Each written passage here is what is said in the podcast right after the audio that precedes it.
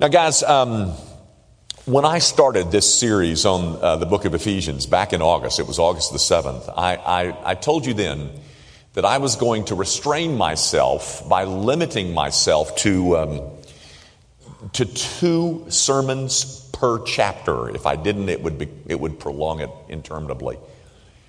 So um, uh, I've done that. We come to chapter 6 now, and um, of course, chapter 6 begins with some very tantalizing instructions. Instructions that every parent in this room absolutely love. The instructions are children, obey your parents in the Lord, for this is right. And I bet you that uh, many of you parents would like for me to spend uh, my next 30 minutes in pounding that piece of instruction into your children's precious little hard heads. But I'm not. Um, I'm going to draw both of my sermons for chapter 6 out of a section that has come to be known as the whole armor of God. It seems to me it's vitally important. And so uh, it starts in verse 10. And uh, I'm going to read just four verses this morning, and then we'll come back and wrap up the series on Ephesians the next time I'm with you. Um, so let me read to you, beginning at verse 10, Ephesians chapter 6, at verse 10. Uh, I'll read just four verses. You follow as I read. Finally, be strong in the Lord and in the strength of his might. Put on the whole armor of God that you may be able to stand against the schemes of the devil. For we do not wrestle against flesh and blood but against the rulers, against the authorities, against the cosmic powers over this present darkness, against the spiritual forces of evil in the heavenly places. Therefore, take up the whole armor of God that you may be able to withstand in the evil day, and having done all, to stand firm. The grass withers and the flower fades, but the word of our God,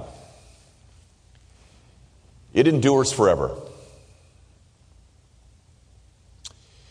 Now, guys, you'll notice uh, that Paul begins this um, closing section of his letter to the Ephesians, his closing remarks. He begins with the word finally.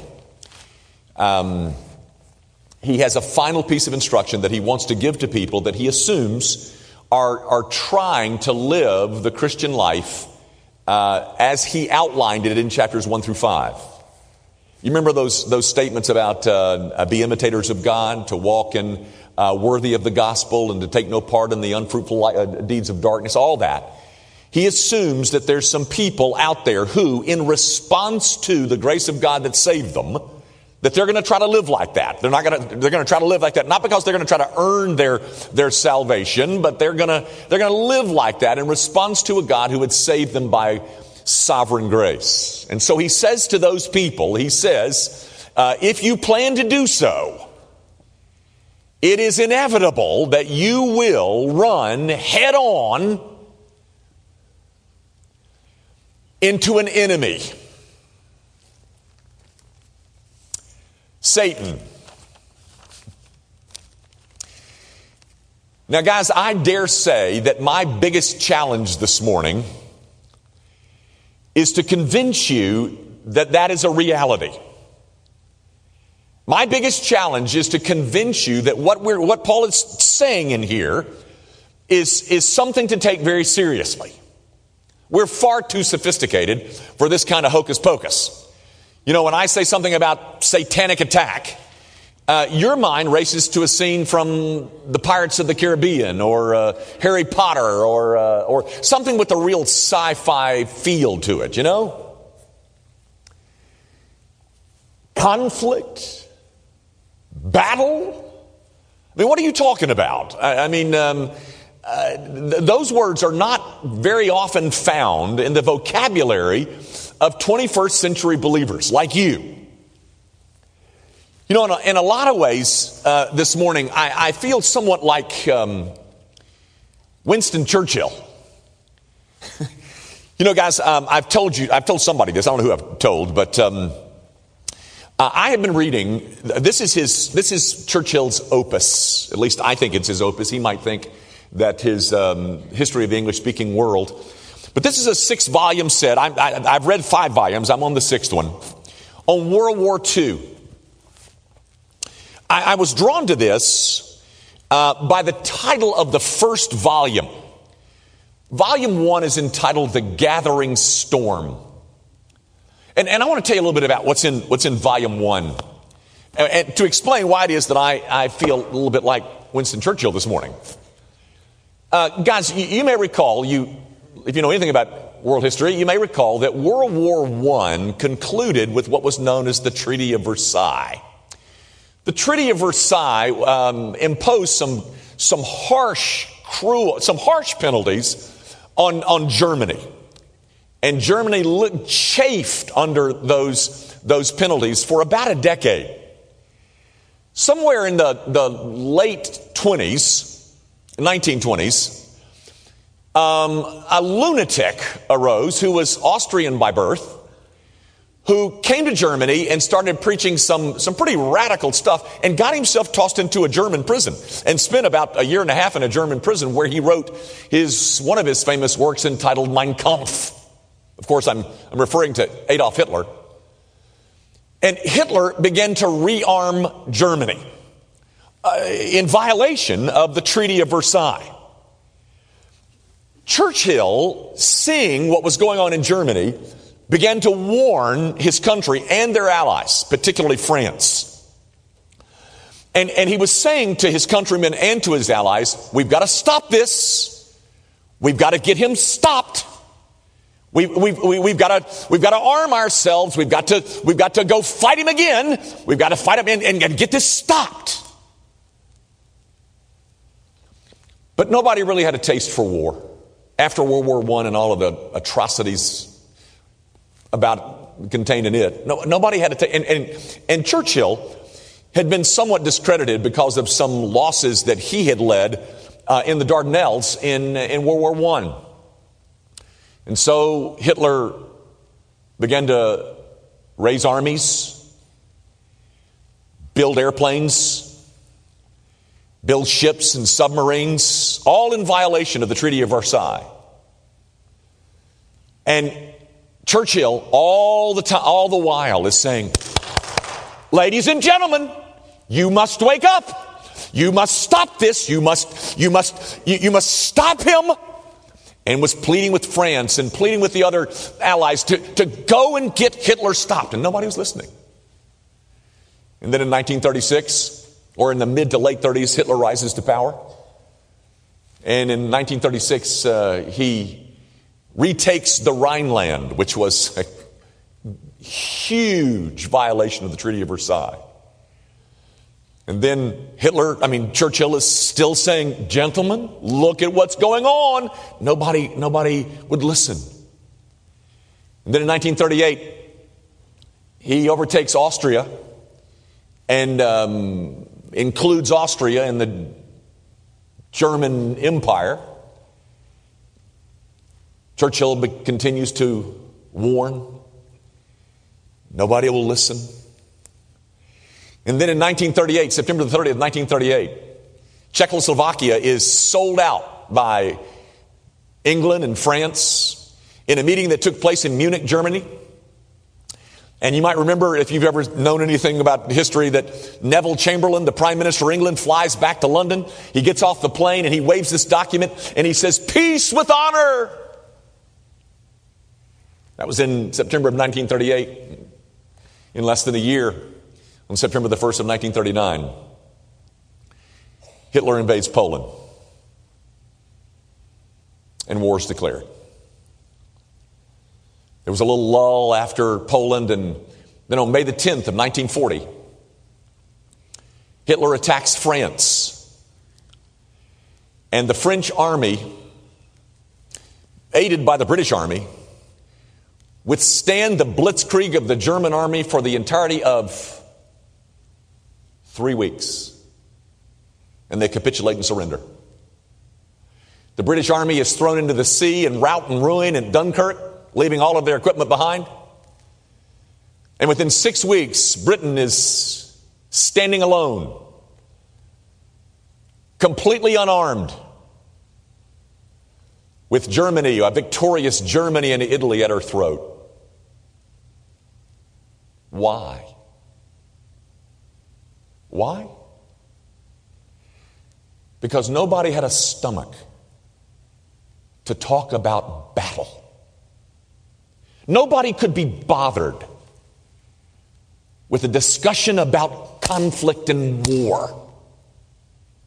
Neville Chamberlain, the, uh, the prime minister, resigns in, in disgrace, and England turns to Winston Churchill to lead them through the dark days of that war, a war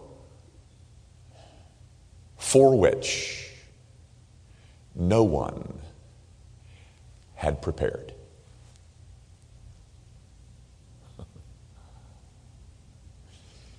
You know, ladies and gentlemen, there's a, there's a biblical version of this story. It's found in Luke 14, verses 31 through 33. It's a story that Jesus tells about a king, about a king who went out to battle who had not um, properly calculated and assessed his enemy. And so he goes out ill prepared and um, of course is routed. And uh, Jesus uses him as an example of utter foolishness. And so, ladies and gentlemen, I stand here this morning with a little bit of Jesus influencing me and a lot of Winston Churchill to try and convince you of a battle a battle of which many of you don't even believe it exists.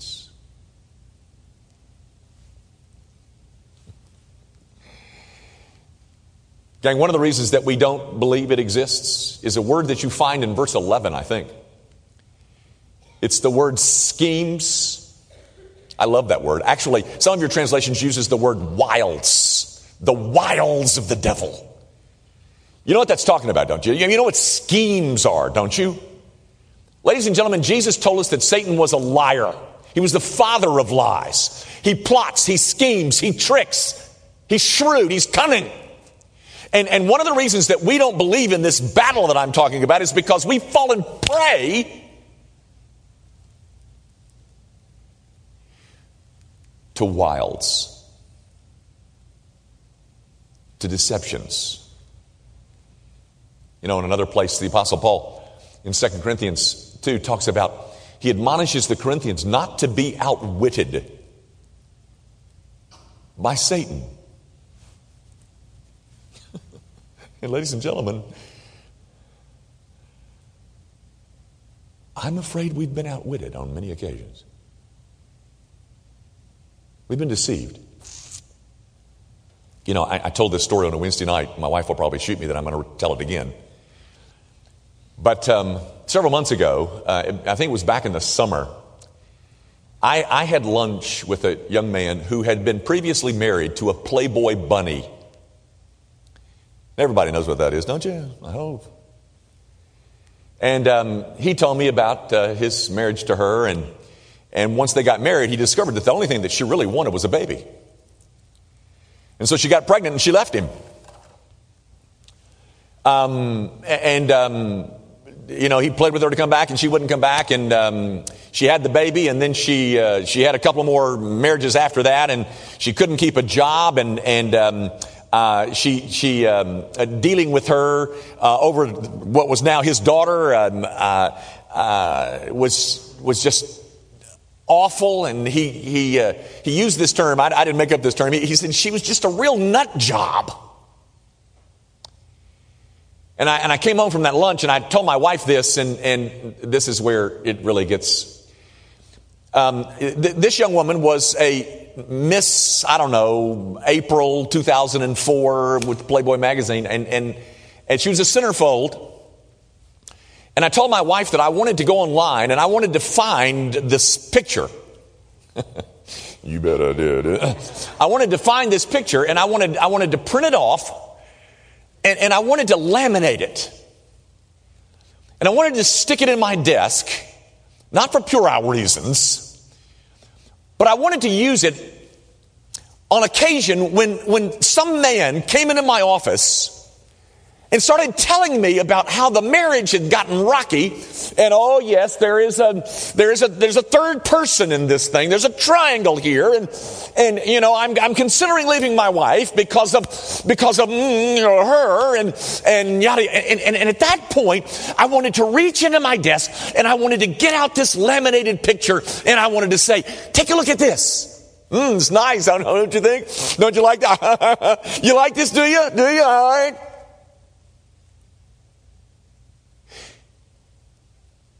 Now, let me tell you the truth.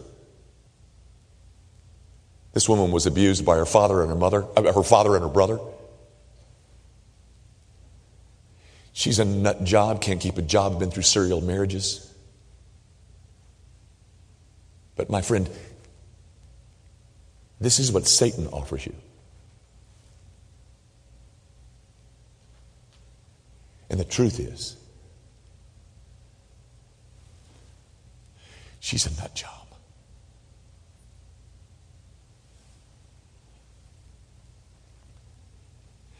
But we fell for the lie.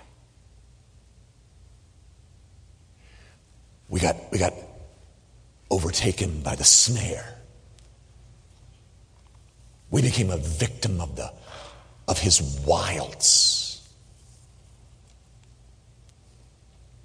Ladies and gentlemen, the primary way that Satan works on us is that he is, is he does that through our minds. He, he inserts doubts. He, he overwhelms us with fears. He, he, he sprinkles in evil thoughts. Not only is he sinister and malevolent, he's tricky, he's crafty, he's cunning, he's shrewd. He is a, he is a master of the plausible argument. You know, guys, sometimes, sometimes our failings are, are not because that we are so evil and so wicked, but because we are so, if I may use this offensive word, because we're so stupid. We get outwitted. We get snookered by one of the wilds. We get deceived. And you see, the implication is that means that some of our evil is avoidable. The New Testament describes Satan as a roaring lion, and that roaring lion led some of us straight into a trap. A trap that we never saw coming. You know, a phone call, an email. You know, guys, when, when I'm warned about impending temptation, when I'm warned that some kind of temptation is about to come, man, I do pretty well. The problem is, he never warns.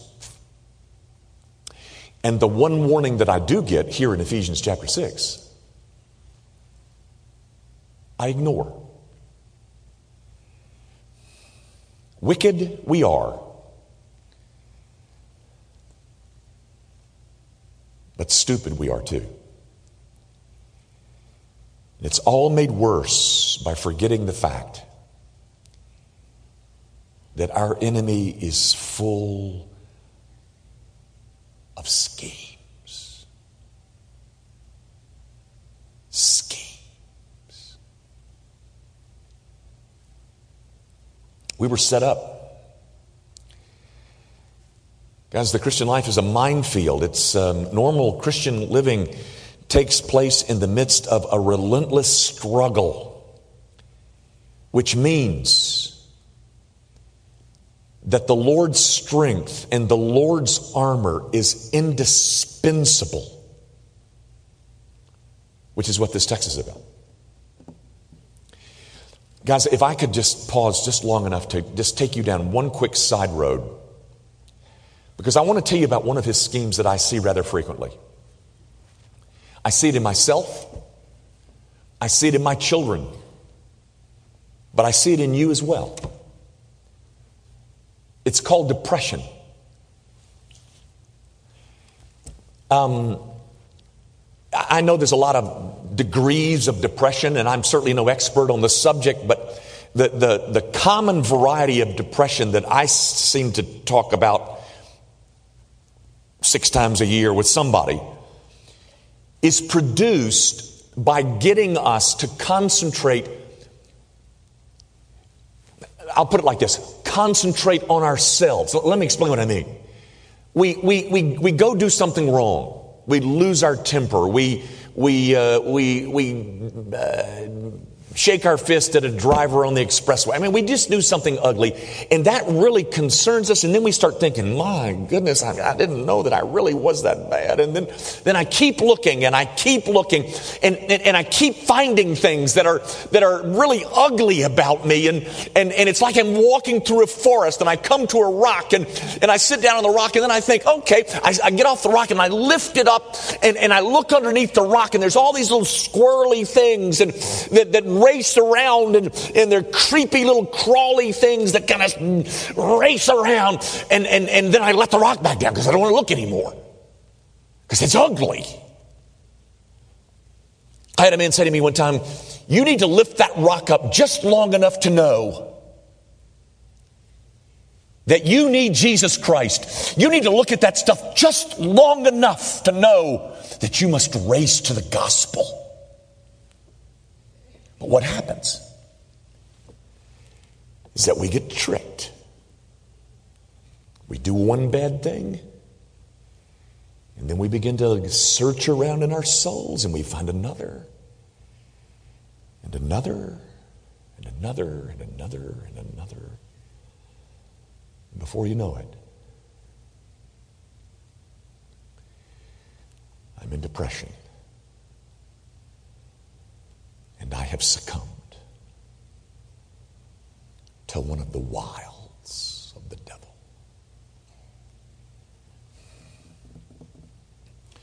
Guys, um, before itemizing all of our weaponry, which the Apostle Paul does in verses 13 through 20, which we'll get to next week, Paul gives us this full and frightening description of the, um, of the forces that are arrayed against us. It's in verse 12. Can I read it to you? Verse 12. For we do not wrestle against flesh and, by the way, this wasn't a, a line out of Pirates of the Caribbean. Paul says, we wrestle, we do not wrestle against flesh and blood but against the rulers, against the authorities, against the cosmic powers over this present darkness, against the spiritual forces of evil in the heavenly places.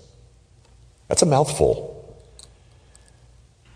And to be sure, modern people view this as some kind of insult to their human intelligence. But of course, modern people don't believe in the authority of Scripture either. And, and many of us are not real sure that that we believe this either. If I could paraphrase it just briefly, what Paul says in verse 12 is that our enemies are not human, they're demonic. And there's not just one of them, there's several. They're multiple. The words are plural. And then he says, okay, having, having told you that, Therefore,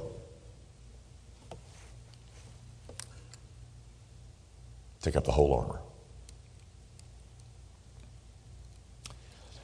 You know, guys, most of our losses, um, I, I, think, can be chalked up to, uh, to self confidence. That is, we think way too highly of ourselves. And so, knowing that, um, Paul leaves behind in this text some real admonitions uh, as to what, what would be wise for us to do. And so let me show you a couple of those and, and we'll quit.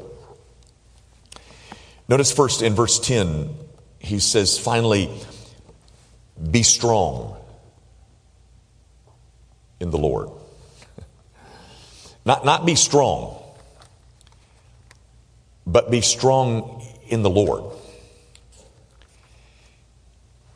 Ladies and gentlemen, part of the glory of the Christian message is that though I am confronted by such a formidable enemy, I, I need not be afraid.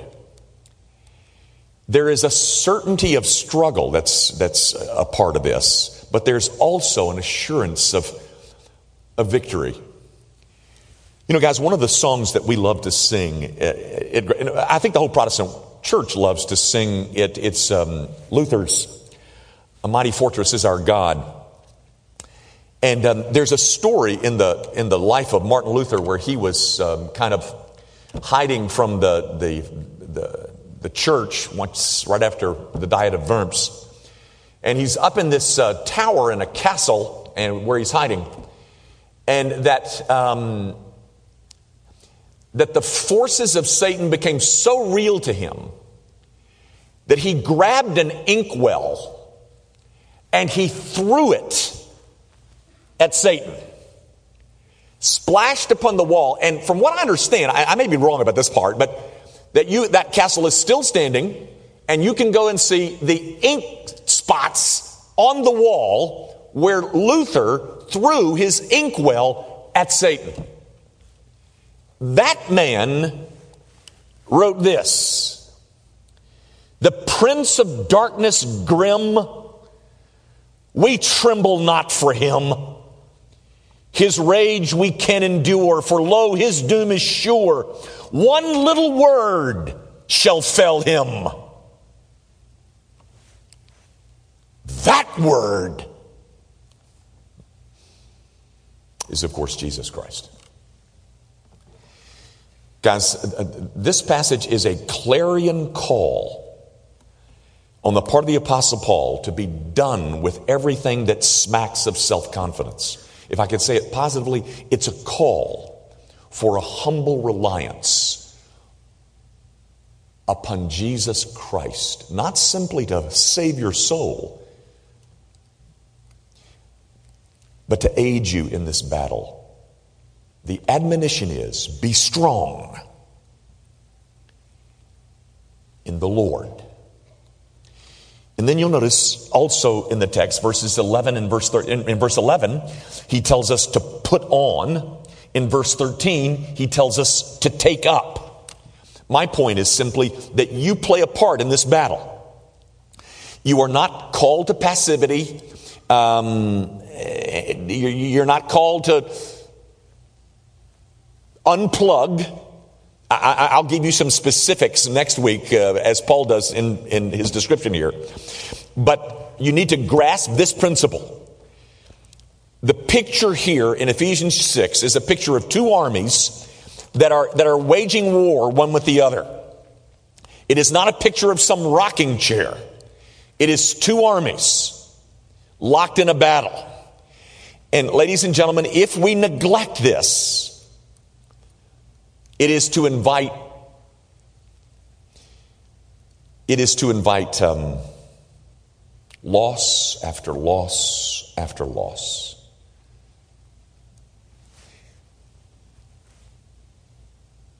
Because of his wiles.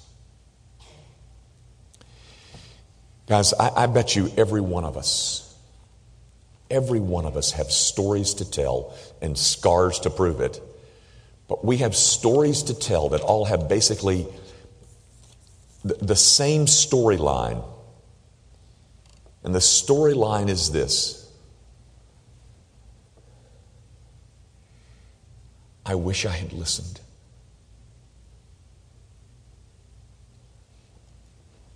I, I, wish I had listened because now is the time to prepare before I get that email from my old college sweetheart.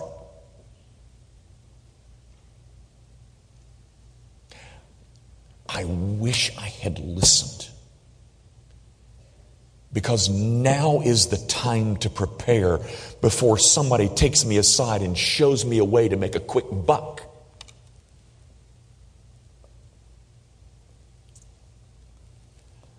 I wish I had listened because now is the time to prepare before I graduate and head off to the freedoms of the college campus. I wish I had listened.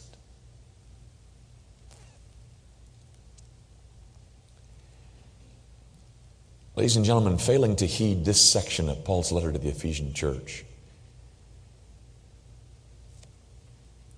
has cost us, hasn't it? And it's still costing us, isn't it? Gang, I'm in a battle, so are you. But we're in this battle not because of, I'm in this battle not because of who I am. I'm in this battle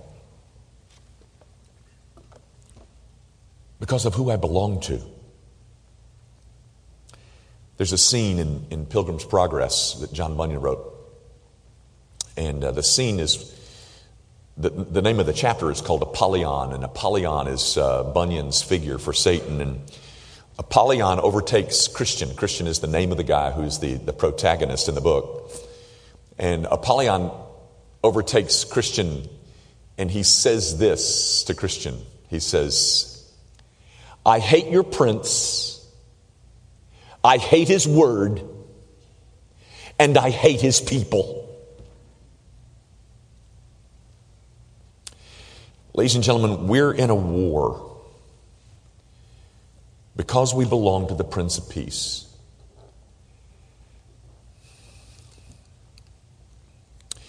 You know, perhaps one of the reasons that this whole battle and war motif is so foreign to you is because you do not yet belong to this prince. I want to tell you one more thing about Winston Churchill. In June of 1940, in what's known as the Battle of Britain, when, when Britain was bombed by the German Luftwaffe for 57 straight nights, um, Churchill appeared before the House of Commons.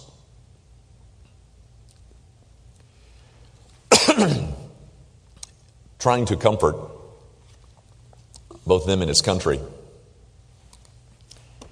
And this is one line out of what he said to the House of Commons. He said, and I quote,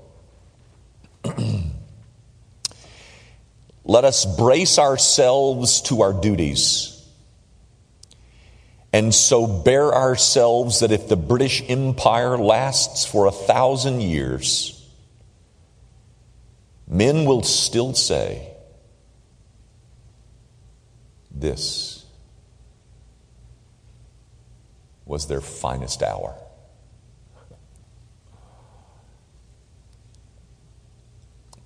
My friend, you who do not yet belong to this prince of ours, I'm calling you to your finest hour. An hour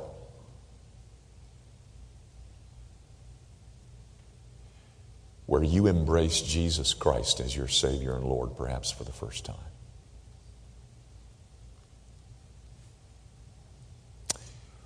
Let this be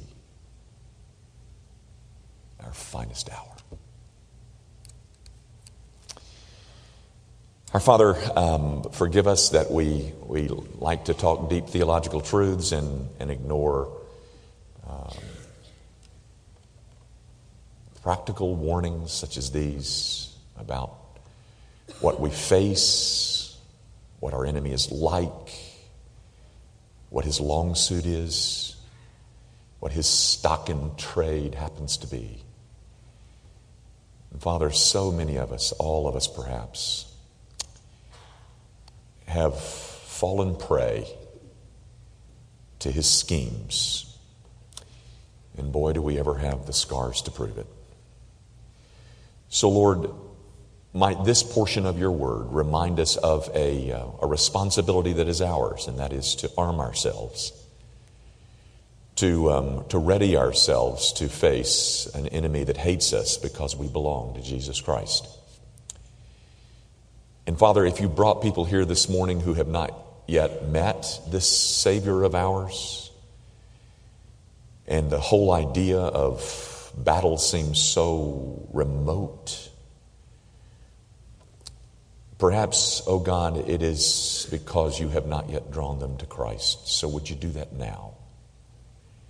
Would you cause them to see that their greatest need is for an advocate, it's for a captain it's for a general, it's for a Savior. And might they see him in all of his beauty this morning. And we pray, of course, in Jesus' name.